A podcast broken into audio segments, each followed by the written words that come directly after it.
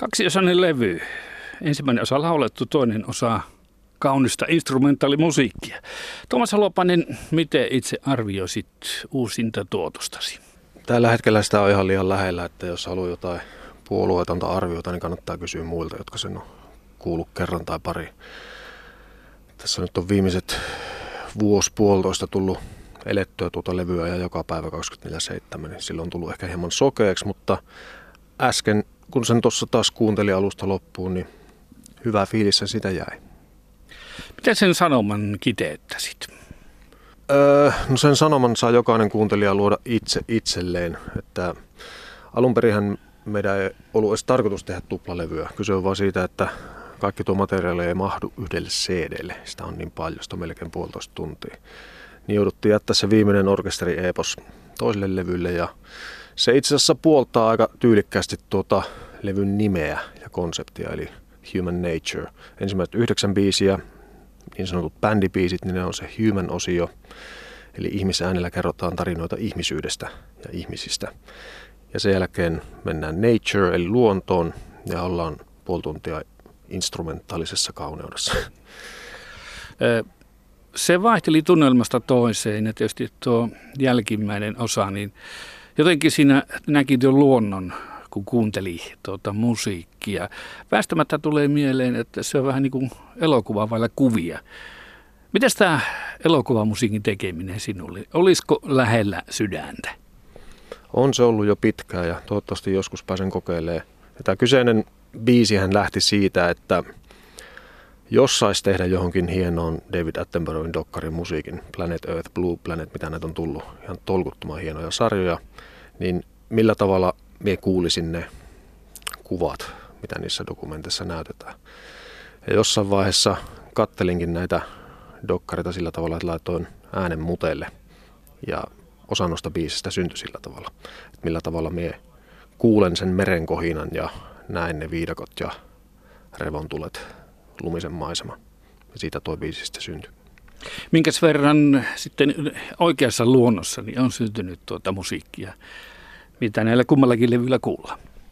Se on enemmänkin alitajuntainen juttu, että luonnossa tulee liikuttua hyvinkin paljon ja sieltä jotain tarttuu aina tuonne sieluun, joka sitten kanavoituu musiikiksi ulos. Että vaikea sanoa, mitä sieltä on konkreettisesti jäänyt, mutta kaikki asiat, mitkä elämässä on hyvin tärkeitä, mistä saa inspiraatiota, mitkä lohduttaa, niin jollain tavalla ne sitten purkautuu ulos sen taiteen muodossa, mitä tekee. Ja vuosien varrella oppinut sen, että silloin harvoin kun se luomisen tuska, tämmöinen tyhjä sivu iskee, niin menee pariksi tuntia mettään käveleen, niin sieltä aika usein löytyy vastaukset. Ja niitä pohjois metsiä, kun koluat? No niitäkin ja Lapissa ja Pohjois-Englannissa. Ja... Milloin meissäkin. Totta, miten syntyy Nightwish Soundi? Puhutaan nyt tästä lauletusta osiosta, albumin eka osiosta enemmän. Niin millä tavalla se lähtee rakentumaan? Tiedetään, että osa on siellä syntynyt kiteen röskössä, missä muualle. Ilmeisesti raita kerrallaan kerroksittain sitä kasata. Kerro. Suuri osa nauhoituksista tosiaan tehtiin Röskön leirikeskuksessa Kiteellä, missä ollaan tehty kaksi edellistäkin levyä. Rummut tosin käytiin äänittää Hollolassa Petrax-studioilla, koska akustiikan takia tarvittiin vähän isompi huone, mitä Rösköllä oli tarjota, mutta kaikki muut instrumentit sekä laulut on tehty siellä. Ja sitten näiden nauhoitusten, nauhoitusten päätteeksi käytiin Lontossa äänittää kuorot ja orkesterit. Tällä kertaa mentiin semmoiseen kuin Angel Studiot Lontoossa. Aika pitkälle samat soittajat, tismalleen sama kuoro mitä aikaisemmilla levyllä, mutta eri studioja. Hieman edullisempi vaihtoehto kuin tämä Abbey Road, missä tosiaan ollaan vain yksi levy tehty, eli tämä 2007 Dark Passion Play. Onko jotain erityistä ihan tuolla nappulatekniikka puolella tai jotain, että se kuitenkin teidän bändi heti kuulostaa tunnistettavalta. Mikä siinä on se, joka tekee sen soundin?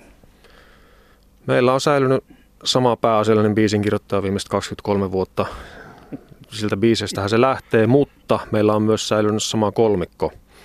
Eli Kinnusen Tero äänittäjänä, Karmilan Mikko miksaajana ja Mika Jussila masteroijana ihan ensimmäistä levystä lähtien.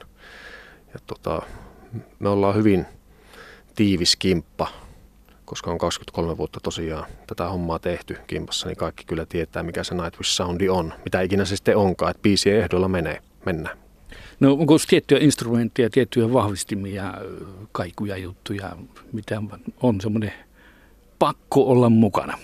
Ei koskaan mitään tiettyä pakko olla mukana, mutta yritetään vaan saada nuo biisit kuulostaa niin hyvältä kuin mahdollista ja tämä meidän juttu on aina ollut aika suureellista. Että siellä tapahtuu paljon, on paljon dynamiikkaa, erilaisia soittimia. Ja se, että saadaan kaikki kuulostaa täydellisesti balanssissa, niin tota, kyllä se aikaa ja hermoja koettelee. Mutta tota, tälläkin kertaa päästiin maaliin. No mitkä ovat tämän uusimman levyn odotukset itsellesi? Suurimmat odotukset on jo täyttynyt. Se on se, että bändi oli tyytyväinen siihen, mitä tehtiin ja nyt kun lopputulosta kuunneltiin, niin kellekään ei tullut missään vaiheessa sellaista fiilistä, että tuosta täytyisi jotain muuttaa. Että nyt se lapsi lähtee maailmalle ja kaikki tästä eteenpäin on plussa. Mutta iso yleisö saataan albumin kuultavaksi vasta 10. huhtikuuta ja joku singli julkaistaan tuossa vähän aikaisemmin. Joo, nykyään nuo levyyhtiöt vaatii sen valmiin levyn kolme kuukautta ennen julkaisua, että se on se minimimäärä. Ja me en itsekään tiedä ihan täsmälleen minkä takia. Jotain mulle kerrottiin, että vinyylien prässi kestää sen kolme kuukautta ja se on ehdottomasti se minimiaika, mikä tarvitaan. Että se tuntuu vähän hassulta, että levy on nyt ollut pari viikkoa jo valmis ja tässä vielä odotellaan kaksi ja puoli kuukautta ennen kuin se tulee ulos. No sitä Lapissa esiteltiin kansainväliselle medialle pääasiassa ja nyt tässä on musiikkialan toimittajia Helsingissä koolla ja miten tämän jälkeen, missä sitä esitellään ja miten voimakkaasti? Meillä on tuossa helmikuun lopussa vielä viikko pari promootio ympäri Eurooppaa. Mennään maasta toiseen ja soitellaan levyä ja näin, mutta silloin huhtikuun 10. seuraavan kerran.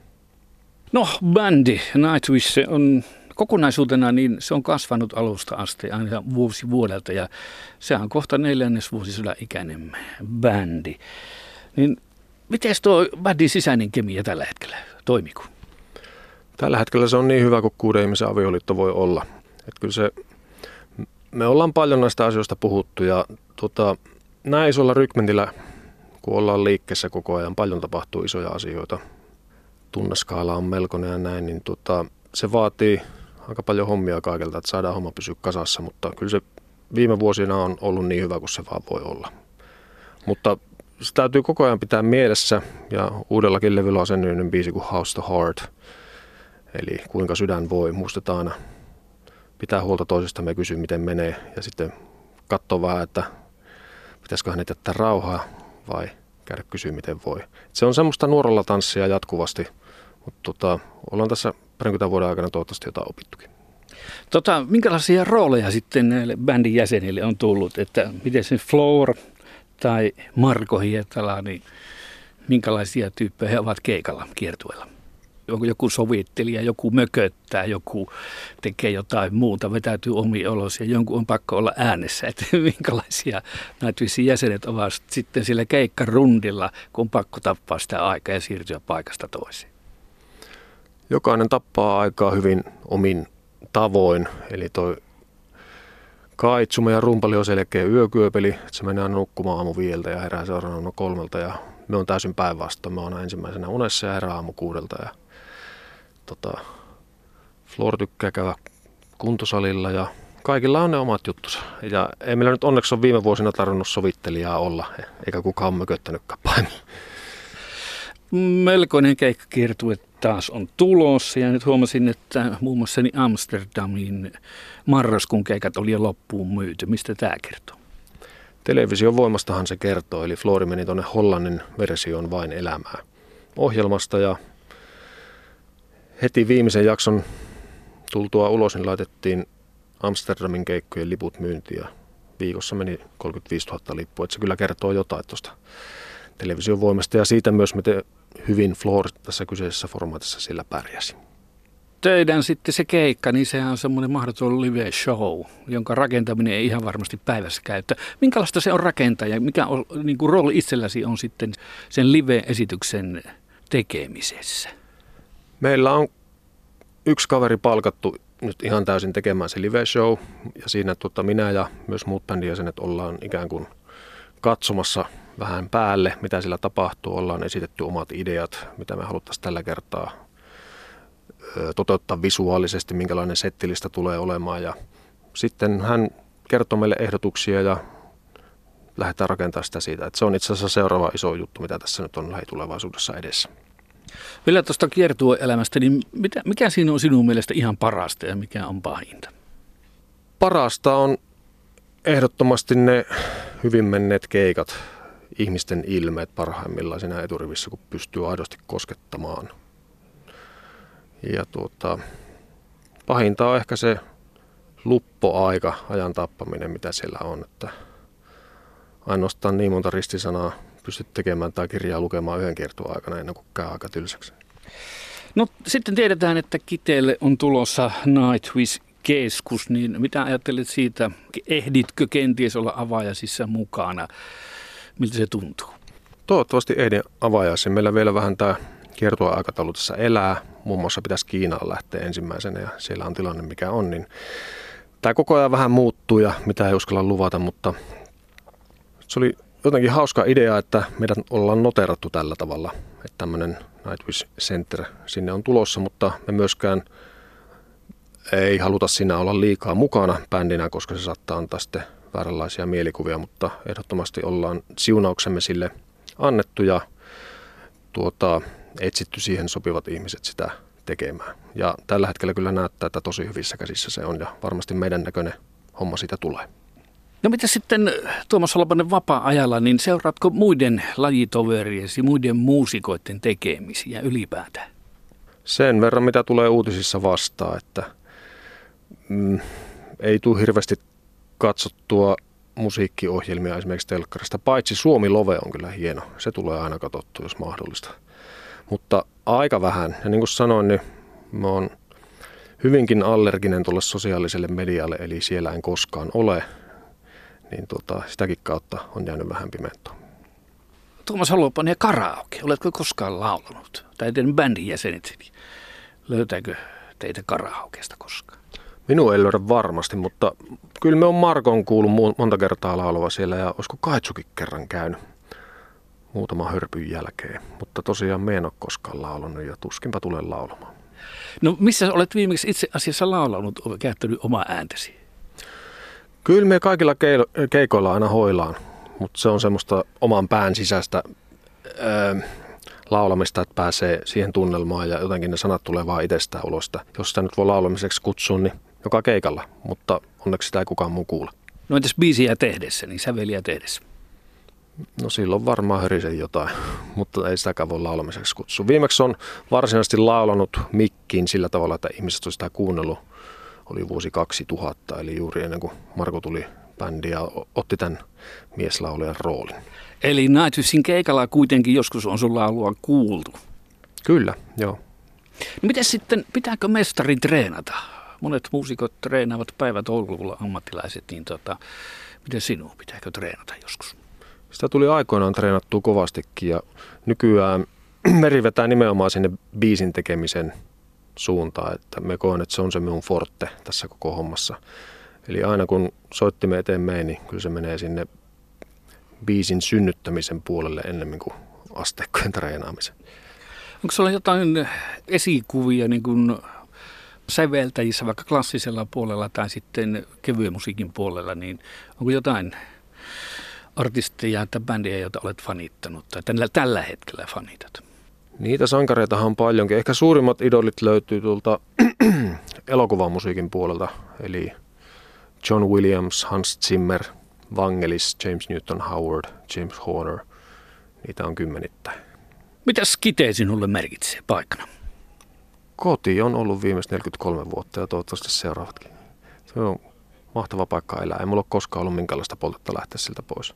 Tietysti myös sen takia, että on päässyt tämän työn puolesta näkee maailmaa ja kiertää paljon. Niin sekin on ollut omiaan vahventamaan sitä tunnetta, miten hyvä kiteellä oikeasti on olla ihmisen.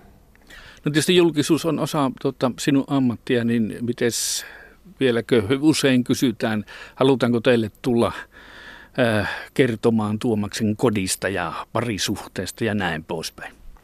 Onneksi tällaiseen julkisuuskuvaan ja näkyvyyteen pystyy aika paljon itse vaikuttamaan Eli kyllä tietyt mediat on jo vuosi sitten, vuosia sitten luopuneet ja ymmärtäneet olla kyselemättä, kun me, mulla ei ole mitään julkisuutta vasta ja puhua asioista niin paljon kuin saa puhua asiaa.